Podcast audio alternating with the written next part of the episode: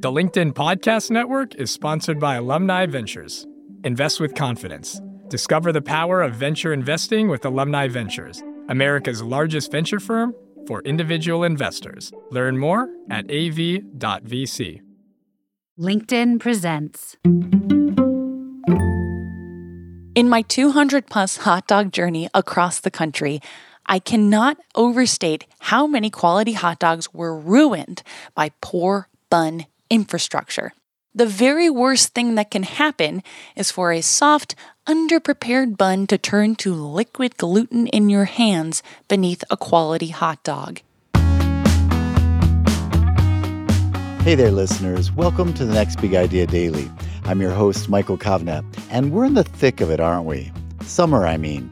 If you live in the Northern Hemisphere and you look at that thermometer on the wall, or more likely that app on your phone, you can't deny that things are heating up. So we thought we'd try something different this week on the Next Big Idea Daily. Usually, I interview one author of a new nonfiction book, and we offer you a little bit of that conversation every day over the course of the week. But this week, you're going to hear from five, count them, five different authors, all on a single theme.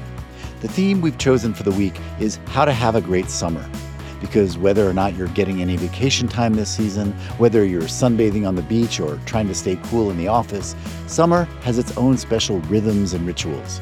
And some of our favorite writers are going to join us this week to talk about them. To kick things off, let's talk about hot dogs. Now, maybe you had your fill last week on the 4th of July, or maybe you don't eat them at all because you know a little too much about what's inside them, or at least you think you do. But there's little doubt that the humble hot dog has a hallowed place in the American psyche. So one comedian decided to find out for herself just what the deal is with hot dogs. Jamie Loftus is a stand up, a TV writer, and a podcaster. And for some reason, she decided to spend the summer of 2021 driving around the country with her pets and her then boyfriend, sampling and researching our national culinary treasure. This adventure resulted in a book called Raw Dog The Naked Truth About Hot Dogs. And here's Jamie to tell us all about it. Hey, my name is Jamie Loftus. I am an Emmy nominated comedian and writer.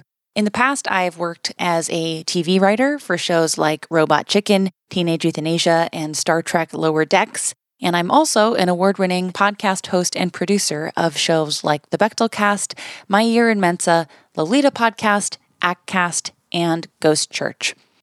So, today I'm going to tell you about the main things I learned on my thrilling manic adventure into hot dog world when I was researching and writing Raw Dog. So, empty your stomachs and get excited to learn everything you didn't know that you need to know about America's alleged sweetheart, the hot dog. Every hot dog origin story you've heard is completely made up. Oh, the hot dog origin stories I've heard. There's the one at the baseball game where the vendor gave out little white gloves to hold a hot sausage before realizing perhaps a bun would work better. There's the one where the hot dog and the hot dog cart were invented on the same day. There's the one where it was too rainy for ice cream and peanuts and a concession stand owner improvised. All total lies, but they sound pretty good, right? All these business myths have two things in common. They take place in the early 1900s, and they rely on one guy pulling himself up by his bootstraps and prompting a hot dog empire. It's a myth we see a lot today, whether it's Bill Gates starting Microsoft out of a garage or Elon Musk doing. God, I, have lost track of what weird lie he's telling right now. The reality is far more collective with hot dogs developing out of the sausage traditions of German, Polish, Austrian, and Greek food traditions, becoming popular during the Great Depression for its affordability and being further refined by Industrial Revolution machinery. It's not very sexy, but it is very true. Every food story is also a labor story. The food stories we tell each other tend to skew personal or cultural. That's why every Food Network show you've ever watched with a fever opens with the chef telling you that this is a soup their grandma used to make. This is a hoagie their husband loved before he disappeared under mysterious circumstances one morning. This is the dessert that makes them feel closest to their country of origin from over a thousand miles away. But what I rarely see discussed is the labor involved in getting us those foods, labor that's often underpaid and overworked. This was one of the first major aspects of the hot dog that I rarely saw written about in jingoistic nostalgia pieces, but is just as relevant as the fuzzy feeling you get when you eat a hot dog with your family. The hot dog tells the story of class, of CEOs exploiting factory labor, busting unions, and discriminating against a majority poor and immigrant workforce, allegedly so that the product can remain cheap.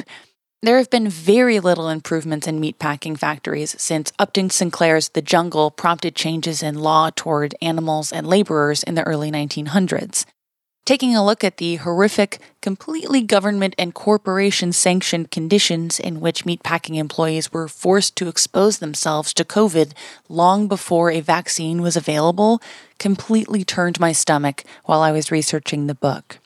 And here's what they don't want to tell you working conditions don't have to be like this for the hot dog to remain affordable.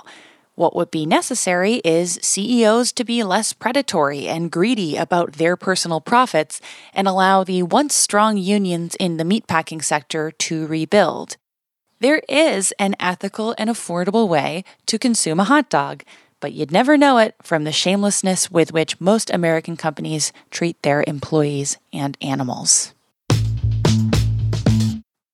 And finally, you need to toast the bun. This may be a polarizing take and may cause you to lose any respect and trust we've built over the course of this segment, but my God, if you are eating a hot dog, you gotta toast that bun. In my 200 plus hot dog journey across the country, I cannot overstate how many quality hot dogs were ruined by poor bun infrastructure. Especially if you're enjoying a regional make with a lot of toppings, Think the Chicago dog with the full salad on top, or a good chili dog with a hefty serving. The very worst thing that can happen is for a soft, underprepared bun to turn to liquid gluten in your hands beneath a quality hot dog. Every vendor in the world can give themselves the gift of a superior hot dog and a happy customer with just a light toasting. I will and have gone to the mat on this issue, and you all need to face the fact that I am correct. Well, there's a hot take on hot dogs. You gotta toast the buns, people. I know you probably don't come to this podcast for gourmet cooking tips like that, but we're full of surprises here at the Next Big Idea Daily. Tomorrow's surprise will come from our guest, science writer Amy Brady, who's written a book about another staple of the American summer, ice. Putting a couple of cubes in your drink might seem like something we've done forever, but it turns out that the history of ice is full of twists and turns. Amy will share the story of Frederick Tudor, an early 19th century Bostonian who more or less invented the American ice industry and utterly transformed the way we eat, play, and live. For tons of surprising ideas, think about joining the Next Big Idea Club. Members get a curated selection of the best new nonfiction sent right to their door. You'll never run out of great stuff to read on the beach or wherever it is you find yourself this summer. Check it out at nextbigideaclub.com and use promo code DAILY for a special offer. I'm Michael Kovnat. See you tomorrow.